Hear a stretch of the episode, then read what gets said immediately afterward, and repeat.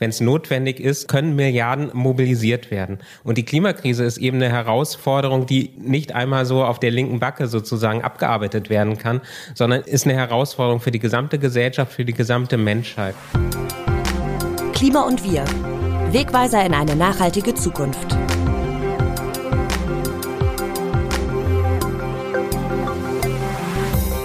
Herzlich willkommen zum großen Politik-Spezial von Klima und wir. Mein Name ist Maximilian Arnhold und ich freue mich riesig, dass ihr mit dabei seid. Vielleicht ja schon von Anfang an, dann danke, dass ihr wieder eingeschaltet habt. Vielleicht hört ihr den Podcast Klima und wir aber gerade auch zum ersten Mal.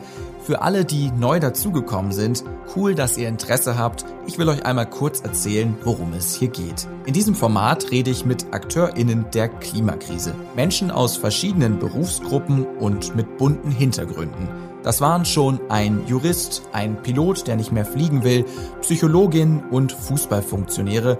Eine Influencerin war mit am Start und in der letzten Folge der bekannte Klimaforscher Professor Dr. Stefan Rahmsdorf. Er hat das hier gesagt. Wir sehen, das Thema Klimawandel ist jetzt auch im Wahlkampf natürlich ein sehr, sehr wichtiges Thema.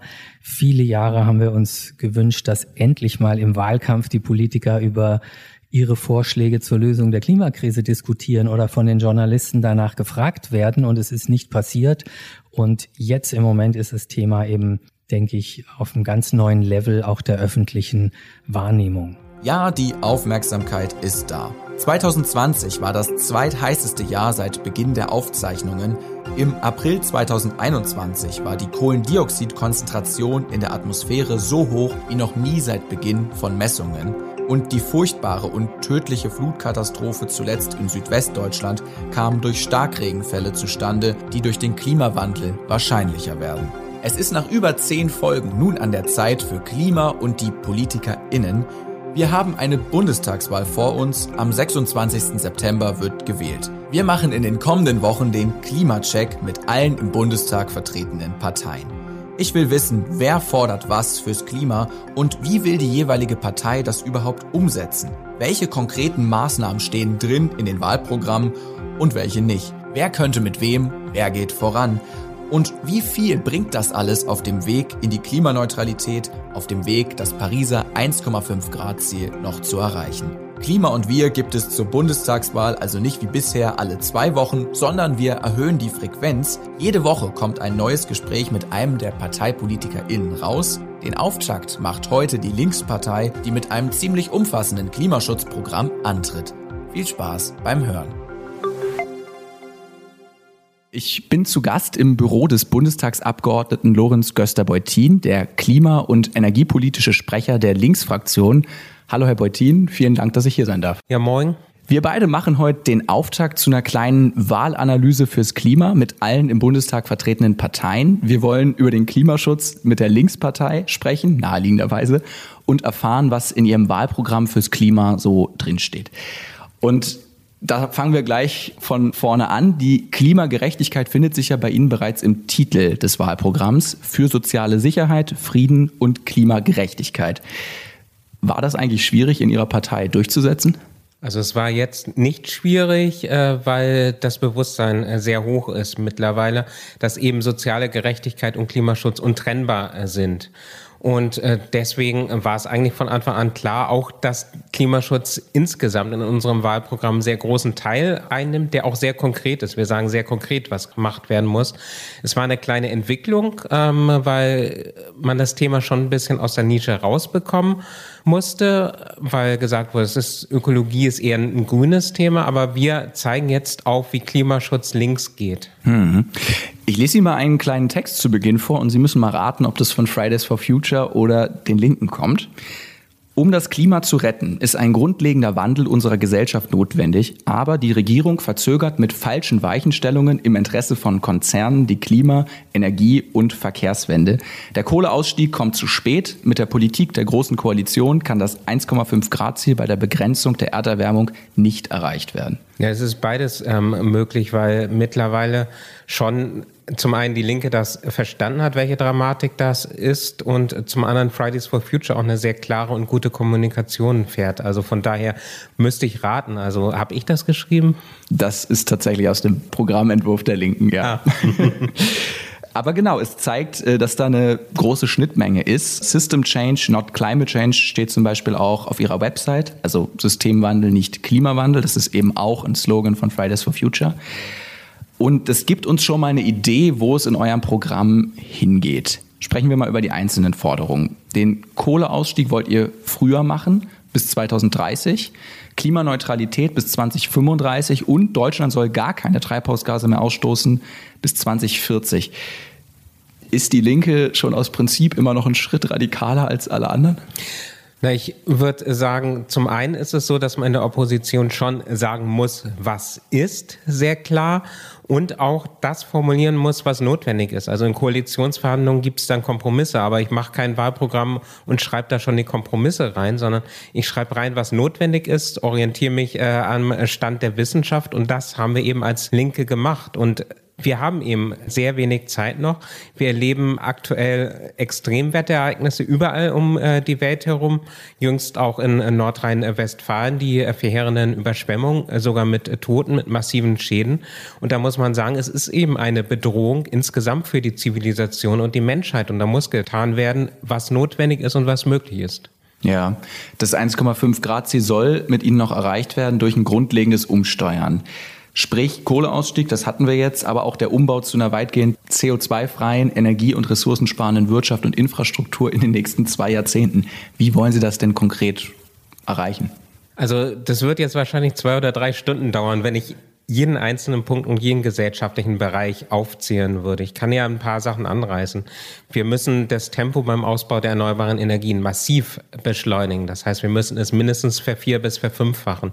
Momentan geschieht eher das Gegenteil durch diese große Koalition.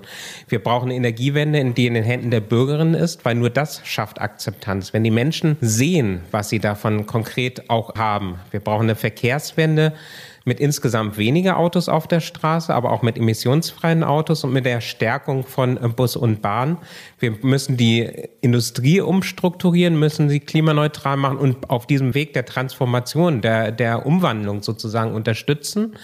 Und wir brauchen eine andere Landwirtschaft. Wir brauchen eine grundlegende Agrarwende. Und last but not least müssen wir damit aufhören, klimaschädliche Technologien zu exportieren und äh, weiterhin ähm, klimaschädliche äh, Bereiche sozusagen mit Subventionen zu unterstützen. Das heißt, wir brauchen in gesellschaftlicher, in wirtschaftlicher Hinsicht, aber auch in finanzieller Hinsicht einen grundlegenden Wandel. Hm. Sprechen wir mal etwas genauer über einen großen Schwerpunkt Ihres Programms, den Sie jetzt angerissen haben, die Mobilität, den Verkehrsbereich, die Mobilitätswende. Ich lese da vor allem Verbote. Verbrennermotor bis 2030 nicht mehr, Inlandsflüge verbieten, wenn man das Ziel auch in unter fünf Stunden erreichen kann. Ein Tempolimit von 120 Kilometer pro Stunde auf der Autobahn, das ist sogar noch 10 kmh weniger als bei SPD und Grünen. Glauben Sie wirklich, das verfängt bei einer Mehrheit der WählerInnen oder wollen Sie die Menschen umerziehen? Ich glaube, es ist immer ein kleines Missverständnis. In den letzten Jahrzehnten ist uns ein bisschen vorgemacht worden, dass was vom Staat kommt, böse ist, dass Regeln, äh, Gesetze böse sind und dass man allem seinen Lauf lassen muss. Das verbreitet Armin Laschet, der Kanzlerkandidat der Union, noch immer, der sagt, wir müssen jetzt die Wirtschaft entfesseln und äh, wir müssen vorsichtig sein, dass Klimaschutz nicht zu sehr äh, belastet. Ja, es ist richtig. Wir müssen aufpassen, dass Klimaschutz nicht zu sehr belastet, nämlich ungleich belastet und zu sozialer Ungerechtigkeit führt. Aber ich glaube, wir müssen auch verstehen, dass unsere Gesellschaft nur über Regeln funktioniert. Und niemand wird sich beschweren, wenn es die Regel gibt, dass man an der roten Ampel stehen bleiben muss. Die haben wir uns ähm, gegeben und unsere Gesellschaft funktioniert über gemeinsame Regeln, die wir uns im Laufe der Geschichte gegeben haben. Und deswegen plädieren wir für Regeln, aus denen sich eben niemand rauskaufen kann und die sozial gerecht sind die vor allem auch kosten. Wenn wir nochmal über den vorgezogenen Kohleausstieg sprechen, Sie wollen über das Kohleausstiegsgesetz 40 Milliarden in den Strukturwandel in den betroffenen Regionen investieren. Im Wahlprogramm steht in den nächsten Jahren. Jährlich 20 Milliarden in den sozial-ökologischen Umbau der Industrie, 10 Milliarden für die sozial gerechte und ökologische Modernisierung von Gebäuden, eine Milliarde für grünen Wasserstoff. Wie wollen Sie denn all diese Maßnahmen finanzieren? Also Heiner Geißler, der nicht als Sozialist bekannt äh, war, hat mal gesagt, wir haben Geld wie Dreck. Und das haben wir in der Corona-Krise gesehen. Wenn es notwendig ist, können Milliarden mobilisiert werden. Und die Klimakrise ist eben eine Herausforderung, die nicht einmal so auf der linken Backe sozusagen abgearbeitet werden kann, sondern ist eine Herausforderung für die gesamte Gesellschaft, für die gesamte Menschheit. Und wir haben massive Investitionen. Ähm, ich weiß nicht, ob Sie es mal ausgerechnet haben. Wahrscheinlich kommt man da auf 70 Milliarden oder 80 Milliarden jährlich. Aber das Spannende ist, dass wir im Gegensatz äh, zu den meisten anderen Parteien, die zu dieser Wahl antreten, und das haben jetzt Studien mittlerweile ja auch gezeigt, ein sehr konkretes Wahlprogramm haben. Das heißt, wir sagen, wie wir es finanzieren wollen und wie wir es finanzieren können mit einer sozial gerechten Steuerreform, die kleine und mittlere Einkommen massiv entlastet, aber eben die Superreichen und die großen Einkommen stärker belastet. Wir haben das, also das ist ausgerechnet worden von dieser Studie, die kommt zum Ergebnis, dass im Endeffekt wir jährlich 90 Milliarden Euro mehr für Investitionen haben, die jetzt dringend notwendig sind, die jetzt gemacht werden müssen, weil über Jahrzehnte ist eben geschlafen worden. Ja, eine Sache zu den Fair- und Geboten ist ja auch Konzerne enteignen. Also die großen Energiekonzerne werden entmachtet und Energieversorgung am Gemeinwohl ausgerichtet. So steht es drin. Da frage ich mich, da arbeiten doch auch Menschen. Ähm, haben Sie keine Angst, dass die dann dagegen auf die Barrikaden gehen würden? Naja, das waren ja alles politische Entscheidungen, die wir erlebt haben mit den Privatisierungen der letzten Jahrzehnte. Und als Linke sind wir davon überzeugt, dass es bestimmte grundlegende Bereiche geben muss, die von der Gesellschaft kontrolliert werden, die von uns allen sozusagen, uns allen gehören. Dazu gehört der Bereich des Wassers, die öffentliche Gesundheitsversorgung und ähnliches. Insbesondere auch im Bereich der Mieten wollen wir ja steuern auf mehr gemeinsamen Besitz, mehr gesellschaftlichen Besitz. Und da sagen wir, die Stromversorgung ist da etwas ganz, ganz Zentrales. Und deswegen wollen wir eben die Netze rekommunalisieren, die Wärmenetze und äh, die Stromnetze wieder in öffentliche Hand äh, bringen.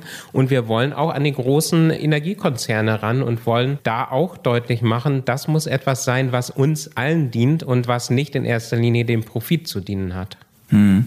Eine Besonderheit im linken Wahlprogramm, die ich so rausgelesen habe und die man bei anderen nicht unbedingt findet, ist, dass sie auch Energiearmut verhindern wollen. Was genau heißt das?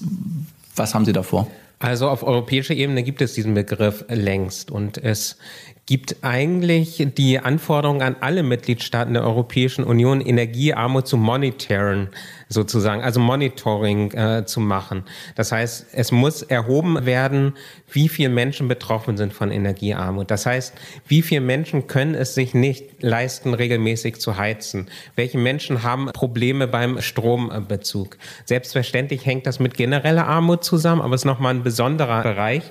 Und die Bundesregierung weigert sich aber bis jetzt, diese Daten zu erheben. Und wir sagen, das, was auf europäischer Ebene quasi den Mitgliedstaaten vorgegeben ist, muss endlich in Deutschland auch umgesetzt werden, damit wir ein Verständnis davon bekommen, wie beispielsweise eine Energiewende, die schlecht gemacht ist und die sozial ungerecht, sozial ungleich ist, wie eine Energiewende gerade einkommensschwache Haushalte auch betrifft und wie wir dann dort umsteuern können. Und äh, solche statistischen Zahlen geben da immer gute Hinweise. Und deswegen ist es bezeichnend, dass die Bundesregierung das bis jetzt nicht erheben will.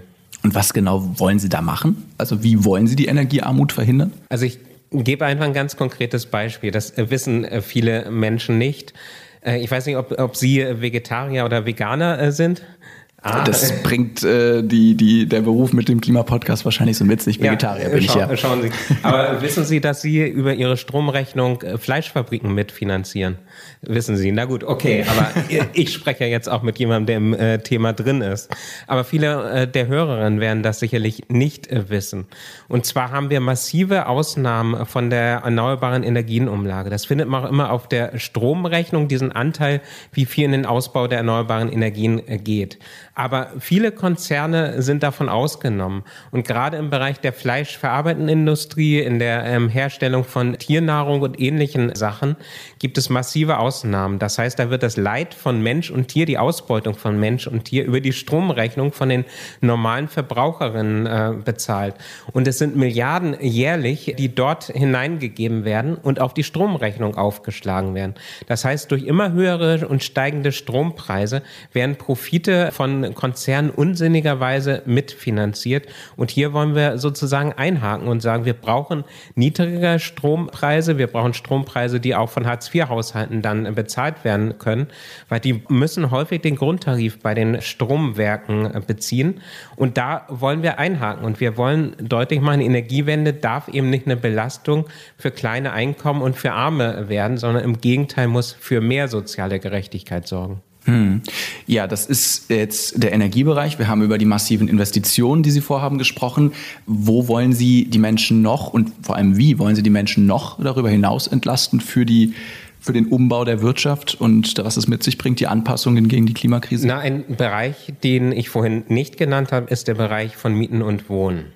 Da haben wir ein massives Problem in der Bundesrepublik gerade. Also ich komme aus Kiel, also aus dem Norden und in Kiel hat die Jamaika-Koalition, also die Koalition aus Grünen, SPD und FDP Ende 2019 die Mietpreisbremse abgeschafft und die Kappungsgrenze für Mieterhöhungen abgeschafft. Das hat dazu geführt, dass allein in 2020 innerhalb eines Jahres während der Corona-Krise die Mieten in Kiel um 12 Prozent gestiegen sind. Das heißt, gerade kleine und einkommensschwache Haushalte müssen einen immer größeren Anteil von ihrem Einkommen für die Miete ausgeben. Und es gibt da eine massive Problematik, dass da auch in Kiel ähm, kaum noch Wohnungen verfügbar sind für, für diese Gruppen sozusagen. Und das verstärkt die soziale Spaltung. Mieten ist eines der Lieblingsthemen der Linkspartei. Die Linke will Mieten bundesweit deckeln, sozialen Wohnungsbau fördern und die Umwandlung von Miet in Eigentumswohnungen verbieten. Schön und gut, doch was hat das alles mit dem Klimaschutz zu tun? Wenn dann noch oben drauf kommt, dass äh, Konzerne wie Vonovia, Deutsche Wohnen und andere dann energetische Sanierungen durchführen, also durch Dämmung ähm, und ähnliche Sachen, da mehr Klimaschutz sozusagen machen für, für eine Wohnung dann ähm, werden häufig die Mietpreise angehoben und das führt dazu, dass Mieterinnen rausgeworfen werden und dass man sozusagen das, was wir unter Gentrifizierung verstehen, stattfindet. Und wir wollen Klimaschutz und bezahlbaren Wohnraum zusammenbringen als Linke. Und das kann eben nur funktionieren, wenn wir eine Deckelung beispielsweise der Mieten haben, wenn wir Schluss machen mit diesem Mietenwahnsinn und wenn wir dafür sorgen, dass energetische Sanierungen, neue Heizsysteme oder Solaranlagen auf den äh, Dächern finanziert werden können und nicht zu Gentrifizierung, zum Rausschmeißen von Mieterinnen führen. Das funktioniert beispielsweise mit Warmmietenneutralität. Warmmietenneutralität bedeutet, dass man eine Miete nur so weit erhöhen darf, wie diese Maßnahmen auch zu tatsächlichen Einsparungen äh, führen. Und wir sagen immer ganz klar, Klimaschutz wird nur Akzeptanz finden, wird nur die Demokratie stärken können, wenn es auch sozial gerecht ist und wenn die Leute das verstehen können. Und momentan werden viele Maßnahmen können so nicht verstanden werden. Wenn ich merke, Klimaschutz führt dazu, dass meine Miete erhöht wird und dass ich vielleicht aus meiner Wohnung rausfliege, dann habe ich keine Akzeptanz für Klimaschutz. Das heißt, das ist das, wo wir als Linke sagen, da machen wir Klimaschutz sozial gerecht. Ich frage mich dennoch, ob Sie da nicht zumindest ein bisschen gegen Teile auch ihrer Stammwählerinnenschaft agieren, weil so viele radikale Maßnahmen, die wir jetzt gehört haben, Ende Verbrenner und Kohleausstieg und so weiter, ähm, schreckt es Menschen nicht ab? Also es gibt ja zum Beispiel dieses mittlerweile schon berühmte Zitat von Sarah Wagenknecht von den Lifestyle-Linken und dem akademisierten großstädtischen Klientel, das sie zunehmend ansprechen und was an Einkommensschwachen vorbeigehen würde. In den Umfragen dümpeln sie jetzt so zwischen 7 und 8 Prozent. Bei der letzten Bundestagswahl 2017 waren es 9,2. Also ich frage nochmal, ist es wirklich das richtige Thema oder ist dieses ganze Wahlprogramm nicht eher so ein verzweifelter Versuch, den grünen Stimmen abzujagen? Also einmal möchte ich ganz gerne mit einem Vorteil aufräumen, nämlich dem Vorurteil von dem großstädtischen Klientel. Wir wissen aus Statistiken, aus Erhebungen ganz klar, dass je größer eine Stadt ist, umso höher ist der Anteil von Einkommensschwachen, von armen Menschen, von äh, Hartz-IV-Bezieherinnen. Das heißt, die Armut ist in der Großstadt und sie ist vor Ort. Sie ist häufig nicht so sichtbar wie man sich das vielleicht vorstellt. Aber gehen Sie einfach durch die Stadt, schauen Sie, wie viele Obdachlose auch teilweise dort sind. Das heißt, Armut findet gerade auch in den Großstädten statt und das wird häufig vernachlässigt. Und deswegen ist es eben ein Thema für Stadt und Land, Klimaschutz. Und wir sagen eben, wir wollen es nicht über Preise machen. Wir wollen nicht die einkommensschwachen Gruppen belasten, sondern wir wollen eine klare Ordnungspolitik. Wir wollen gesetzliche Vorgaben. Wir wollen ähm, Regelungen haben, die wirklich Gerechtigkeit schaffen. Denn die Frage ist nicht mehr, ob wir Klimaschutz machen, sondern die Frage ist, wie wir Klimaschutz machen. Und darüber müssen wir diskutieren. Und Klimaschutz ist eine zentrale soziale Frage. Sie trifft vor allem die armen und einkommensschwachen Haushalte. Und wenn Sie sich die Hitzejahre, Hitzesommer der letzten Jahre anschauen und anschauen, äh, wer stirbt dort, da, da sterben nicht die Leute, die in einem klimatisierten Haus sitzen, sondern da sterben dann arme, ähm, schwache Leute, die sich keine Klimaanlage leisten können. Und wer wohnt in Städten an den großen Ausfallstraßen, wo die Belastung durch Schadstoffe ähm, durch Autos am stärksten ist? Das sind Leute, die sich häufig gar kein Auto überhaupt leisten können, die möglicherweise auf Sozialhilfe angewiesen sind. Das heißt, auch da konkretisiert sich die soziale Frage. Wenn ich in der verkehrsberuhigten Zone im Einfamilienhaus wohne und in die Stadt fahre, sorge ich für diese Verschmutzung, sorge ich für den CO2-Ausstoß, aber bin nicht direkt betroffen. Das heißt, direkt betroffen von den gesundheitlichen Risiken des Klimawandels sind vor allem einkommensschwache Haushalte, sind vor allem Arme in unserer Gesellschaft. Und das ist die Aufgabe der Linken, das deutlich zu machen, dass es eben eine soziale Frage ist. Das wollte ich gerade fragen, das wollte ich gerade anschließen. Meinen Sie denn, das ist den Menschen dann auch bewusst? Die an diesen Ausfallstraßen leben oder unter der Hitze im Hochsommer zu leiden haben, wenn sie zu denen gehen, ja, Leute, euer Problem ist jetzt nicht, dass ihr hier wohnt oder die Einkommensschwäche, sondern das ist, das ist der Klimawandel. Wie wollen Sie das denn kommunizieren? Man darf es nie so abstrakt machen. Ich äh, habe da ein ganz schönes Beispiel auch wieder äh, aus Kiel. Dort hat äh, die Turbo-Klimakampfgruppe, das ist äh, dort eine, eine kleine äh, Klimagruppe, gemeinsam mit BUND und anderen Gruppen in Kiel, den Theodor Heusring blockiert. Der Theodor Heusring ist bundesweit bekannt geworden dadurch, äh, also durch Extra 3, weil dort sind gigantische Abgasstaubsauger aufgestellt. Das, das Satireformat. Ähm, richtig, genau. Extra 3, das Satireformat. Ähm, aufgestellt äh, worden, die die Schadstoffe absaugen sollen, bevor sie gemessen werden können. Also eine tierische Absurdität. Und diese Schadstoffstaubsauger, diese Abgasstaubsauger, die stehen auch noch auf dem Radweg am Theodor-Heuss-Ring. Also die stehen nicht irgendwie auf der Straße, sondern auf dem Radweg.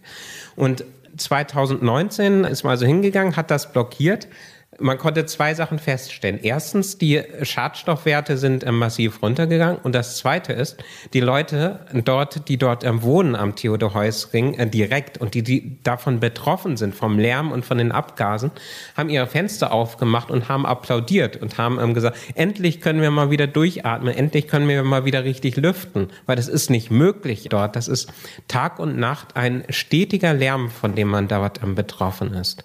Und das heißt, es wird immer ganz ganz konkret. Klimaschutz ist konkret und muss konkret erklärt werden und nicht abstrakt. Hm. Warum kandidiert dann, wenn Sie das alles so richtig machen, niemand aus der Klimaschutzbewegung, zum Beispiel von Fridays for Future, bei den Linken für den Deutschen Bundestag? Anders als bei den Grünen, wo ja zum Beispiel mit Jakob Blasel von den Fridays oder Katrin Henneberger von Ende Gelände durchaus äh, AktivistInnen aufgestellt wurden. Ich ich glaube, das hat ein bisschen mit dem Image der Linken zu tun. Ich glaube, das hat damit zu tun, dass wir unsere Hausaufgaben gerade machen. Also ich beobachte da eine sehr rasante Entwicklung innerhalb ähm, der Linken, die aber jetzt bei den Kandidaturen leider noch nicht ähm, so angekommen ist, wie ich mir das vielleicht gewünscht hätte.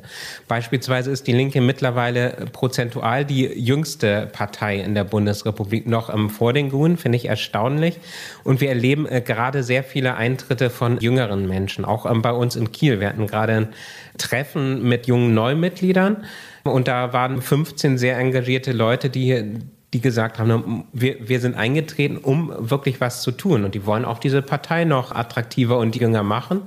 Und das Zweite ist, ähm, unser Parteivorstand ist ja komplett neu gewählt worden. Wir haben mit Janine Wissler und Susanne Hennig-Welt so zwei engagierte Vorsitzende, die auch die Problematik verstanden haben.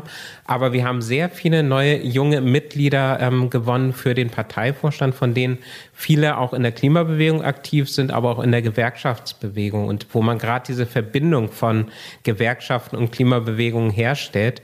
Und auch in Schleswig-Holstein kandidiert ein Mitglied von Fridays for Future ähm, bei uns äh, auf der Liste. Aber Es dauert natürlich, es ist ein Prozess und ähm, ich bin sehr froh, dass die Linke diesen Weg geht und ähm, sehr konkrete und äh, gute Ziele formuliert. Mhm. Und welchen Weg gehen Sie jetzt bei der Wahl? Also ist dieses Parteiprogramm mit dem starken Schwerpunkt Klimaschutz jetzt nicht schon so ein Wink mit dem Zaunpfahl in Richtung Grün-Rot-Rot und Regierungsoption? Ist das die Wunschkonstellation?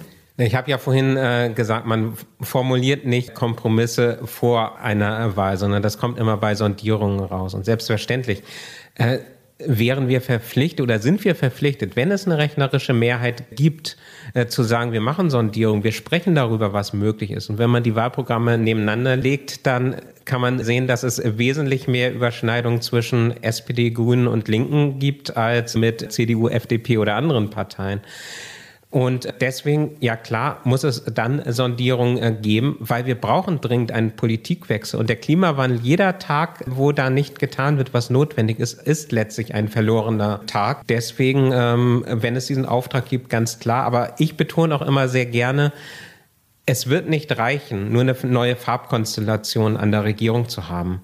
Ähm, also auch Schwarz-Grün ähm, wäre aus meiner Sicht eher ein verheerendes ähm, Signal an der Regierung äh, aus heutiger Sicht sozusagen Warum? für den Klimawandel, weil äh, die äh, CDU haben wir immer als Bremser erlebt in letzter Zeit. Und gerade was das Soziale angeht, beim Klimaschutz sind sie ein Bremser. Und für mich wäre äh, das sehr, sehr deutlich, dass das Thema soziale Gerechtigkeit da unter die Räder kommt. Und die Linke ist eben das soziale Gewissen in dieser Republik und ist letztlich die Sozialversicherung auch beim Klimaschutz. Und das machen wir in diesem Wahlkampf auch nochmal deutlich, dass es eben nur mit Klimagerechtigkeit funktioniert. Klimagerechtigkeit ist Klimaschutz und soziale Gerechtigkeit zusammen und zwar nicht nur in Deutschland, sondern auch weltweit. Und es gibt zwei ganz gute Gründe aus meiner Sicht äh, für die Linken, die neben diesem Aspekt der Sozialversicherung wichtig sind. Das ist zum einen, wir sind nicht käuflich. Wir sind die einzige Partei, die keine Konzernspenden nimmt. Wir sind die einzige Partei, die dann auch sehr klar aufspielen können, was Verkehrswende und ähnliches angeht. Das heißt, wenn man kein Geld von Autokonzernen bekommt, kein Geld von der Industrie bekommt, dann kann man schon ein Stück weit ähm, überzeugender da aufspielen. Und das zweite Argument ist, wir sind die einzige Partei, die vollkommen ausschließen kann, mit der Union in eine Regierung zu gehen. Das äh, kann keine der anderen demokratischen Parteien ausschließen. Wollen Sie, falls Sie tatsächlich regieren sollten, den Klimanotstand ausrufen? Na, wir haben es ja schon im Bundestag beantragt. Also äh, und wenn wir äh, sagen, was wir sehr klar sagen, dass es eine Bedrohung für die gesamte Menschheit ist, eine Bedrohung für unsere Demokratie und für sozialen Zusammenhalt in unserer Gesellschaft, dann muss man ganz klar sagen, äh, Klimaschutz als sozial gerechter Klimaschutz muss ein Maßstab sein für alle politischen Entscheidungen. Und deswegen haben wir auch beantragt, das beispielsweise in unser Grundgesetz auch hineinzuschreiben, um die Ernsthaftigkeit auch deutlich zu machen. Die Corona-Krise war eine harte Krise. Sie war eine, eine Krise, mit der wir möglicherweise auch noch eine Zeit lang leben müssen, vor allem mit den Auswirkungen. Das heißt, wer bezahlt für diese Krise? Als Linke haben wir darauf eine klare Antwort. Aber die Klimakrise ist eine äh, Krise, die wird Generationen beschäftigen, weil CO2 verschwindet ja nicht einfach aus der Atmosphäre. Und die Klimakatastrophe ist in Gang gesetzt und ähm, wird weitergehen. Es geht darum, jetzt ein Stoppzeichen zu setzen und jetzt ähm, zu verhindern, dass das noch schlimmer wird, sozusagen. Und da haben wir als Linke einen ganz klaren Auftrag. Weiten wir zum Schluss unseres Gesprächs noch mal ein bisschen den Blick auf die übernationale, überstaatliche Ebene, Europa und global. Wir haben es ein bisschen angedeutet. Ihr Klimaziel für 2030 sind laut Programm 70 Prozent weniger Emissionen als 1990. Das EU-Ziel aktuell sind 55 Prozent. Ich, ich, glaube, wir haben ähm, 75 oder 80 mittlerweile im neuen Programm. Das, möglicherweise ist das der Entwurf. Dann hätten Sie das nochmal erhöht, äh, sagt aber dann trotzdem nicht, wie viel wann eingespart werden muss. Warum enthält Ihr Programm keine klaren Zwischenziele? Weil ähm, also wir haben von der Bundestagsfraktion Aktionsplan Klimagerechtigkeit aufgestellt. Der hat ähm, viele Zwischenziele, aber wir haben gesagt, äh, es ist so eine Dramatik, wir brauchen eben den stetigen, ähm, das stetige Einsparen äh, sozusagen. Was die Bundesregierung macht, ist, äh, sie hat Zwischenziele definiert.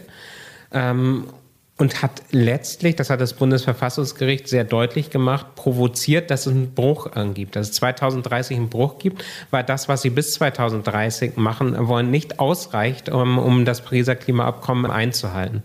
Und wir definieren ja sehr konkret, welche einzelnen Maßnahmen da zu ergreifen sind. Das heißt, Vier- bis Verfünffachung des Ausbaus der erneuerbaren Energien, ähm, PV-Pflicht auf die Dächer, massive Investitionsoffensive in die Schiene und in den öffentlichen Nahverkehr. Das heißt, das sind alles Sachen, die können wir jetzt angehen, inklusive des Tempolimits. So könnten wir sofort das äh, beschließen, also wenn es der Bundestag nochmal tagen würde, weil das eine, eine Sache ist, die anders als Laschet und Scheuer sagen, eben dem gesunden Menschenverstand entspricht. Also alle Länder um uns herum und fast jedes Land weltweit hat ein Tempolimit, nur Deutschland verzichtet darauf. Ja, die anderen Länder um uns herum. Ähm, die wollen auch den Emissionshandel. In ihrem Programm heißt es, Emissionshandel bietet keinen wirksamen Klimaschutz. Darauf setzt zum Beispiel die FDP sehr stark auf den Emissionshandel. Warum nicht? Ich habe es ja vorhin schon gesagt, nicht über Preispolitik, sondern über klare Regelungen. Und wir haben beim Emissionshandel in den letzten ähm, Jahren, äh, seit er besteht, erlebt, dass er eher zu Profiten für Konzerne geführt hat, aber nicht die notwendigen Einsparungen gebracht hat. In den letzten ein bis zwei Jahren sieht man ein Wirken des Emissionshandels durch steigende Preise. Das heißt, vor allem Kohle wird rausgedrängt aus dem Strommarkt äh, sozusagen, um das vereinfacht zu formulieren. Aber es ist vollkommen unklar und da sind sich Analysten auch nicht klar, welchen Anteil da die Spekulation auch ähm, spielt, weil wir haben noch immer zu viele Zertifikate. Emissionshandel funktioniert ja so, dass für die Verschmutzung unserer Atmosphäre Konzerne Zertifikate aufkaufen müssen, also Verschmutzungsrechte übersetzt. Und davon haben wir viel zu viele am Markt. Also wir haben einen Überschuss. Wir haben viel, viel mehr, als gebraucht werden. Und wenn man marktwirtschaftlich argumentiert, ist ein Markt, wo es einen massiven Überschuss gibt, wie beim Emissionshandel, immer in Gefahr, dass die Preise sofort wieder einbrechen. Das heißt, wir wollen da auch im, im Strombereich Mindestpreise ansetzen, aber wir wollen nicht, äh, wie es beispielsweise Union und FDP wollen, die Ausdehnung dieses Emissionshandels auf die Bereiche Verkehr und Wärme. Weil wir da ganz klar sagen, so eine Preispolitik führt zu einer einseitigen äh, Belastung einkommensschwacher Haushalte und führt letztlich zu strukturellen Brüchen. Und strukturelle Brüche haben wir gerade im Osten erlebt, wozu äh, das führen kann.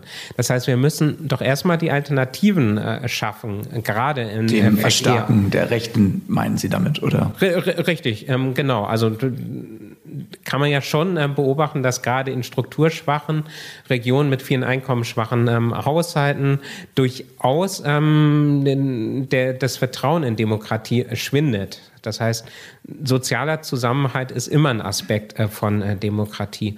Und deswegen sagen wir, wir müssen hier erstmal die Maßnahmen ergreifen und die ähm, Alternativen schaffen, die wirklich notwendig sind und die eigentlich ähm, schon seit Jahrzehnten auf der Hand liegen. Und Vielleicht darf ich noch einen Aspekt dazu ausführen, denn 1997 hat Bitte. Angela Merkel ähm, ein Buch geschrieben, damals als Umweltministerin, ähm, das hieß Der Preis des Überlebens. Da sagt sie, ähm, ob wir äh, den Klimawandel bekämpfen, ist ein, äh, eine Frage des Überlebens, ist eine Frage von äh, Leben und Tod für die gesamte Menschheit.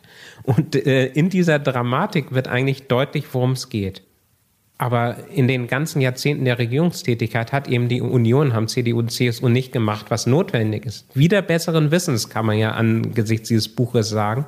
Und Angela Merkel hat als damals als Verkehrsministerin gesagt, das 3-Liter-Auto muss Standard werden bei den Autokonzernen. Und wenn sie das nicht zum Standard machen, also das hat sie ähm, Mitte der 90er Jahre gesagt, wenn sie es nicht zum Standard machen, dann werden wir harte Maßnahmen ergreifen und werden dafür sorgen, dass das 3-Liter-Auto zum Standard wird. Es ist heute noch immer nicht Standard bei den Verbrennungsmotoren. Das heißt, es ist nicht getan worden, was notwendig gewesen wäre und von dem man wusste, was notwendig ist. Und Sie wollen das radikal anders machen, Sie wollen das besser machen. Letzte Frage mit der Bitte um Antwort in ein, zwei Sätzen. Wenn ich Klimaschutz will, warum sollte ich die Linkspartei wählen? Die Linke ist die Sozialversicherung beim Klimaschutz. Wir wollen machen, was notwendig ist, aber wir wollen dafür sorgen, dass alle Menschen die Chance auf ein besseres Leben auch durch Klimaschutz haben, sowohl in den ländlichen Regionen als auch in den Städten. Und wir wollen im Zuge dessen soziale Ungleichheit bekämpfen, weil unser Programm ist kein Ein-Punkt-Programm, sondern unser Programm definiert, wie unsere Gesellschaft anders und besser werden kann. Lorenz Göster-Beutin, vielen Dank. für das Herzlichen Gespräch Dank. und die Einladung. Ja, hat mir Spaß gemacht. Danke. Das war das erste Interview unserer Reihe zur Bundestagswahl, der Parteiencheck von Klima und Wir mit Lorenz Göster-Beutin von der Linkspartei. Was meint ihr? Ist der Weg der Linken zu mehr Klimagerechtigkeit der richtige? Was haltet ihr von den vielen gesetzlichen Vorgaben? Gibt es da Mehrheiten für? Schreibt uns gerne eure Meinung zum Gespräch auf Instagram unter Klima und Wir. Dort findet ihr auch noch mehr Info zu allen Episoden und zum Klimaprogramm der Linken. Wenn euch die Folge gefallen hat, dann sagt sie doch gerne euren Freunden, Familie und Bekannten weiter. Abonniert uns mal auf Spotify und falls ihr uns in Apple Podcasts hört, gebt uns gern dort eine 5-Sterne-Bewertung. Die erhöht nämlich die Sichtbarkeit für das Format und so erfahren noch viel mehr Menschen von unserem Klimaparteiencheck. Weiter geht's hier schon nächste Woche Dienstag mit der FDP. Sicher ein ganz anderer Weg zu mehr Klimaschutz als mit der Linken. Ich bedanke mich fürs Zuhören und freue mich, wenn ihr auch nächstes Mal einschaltet. Macht es gut. Tschüss.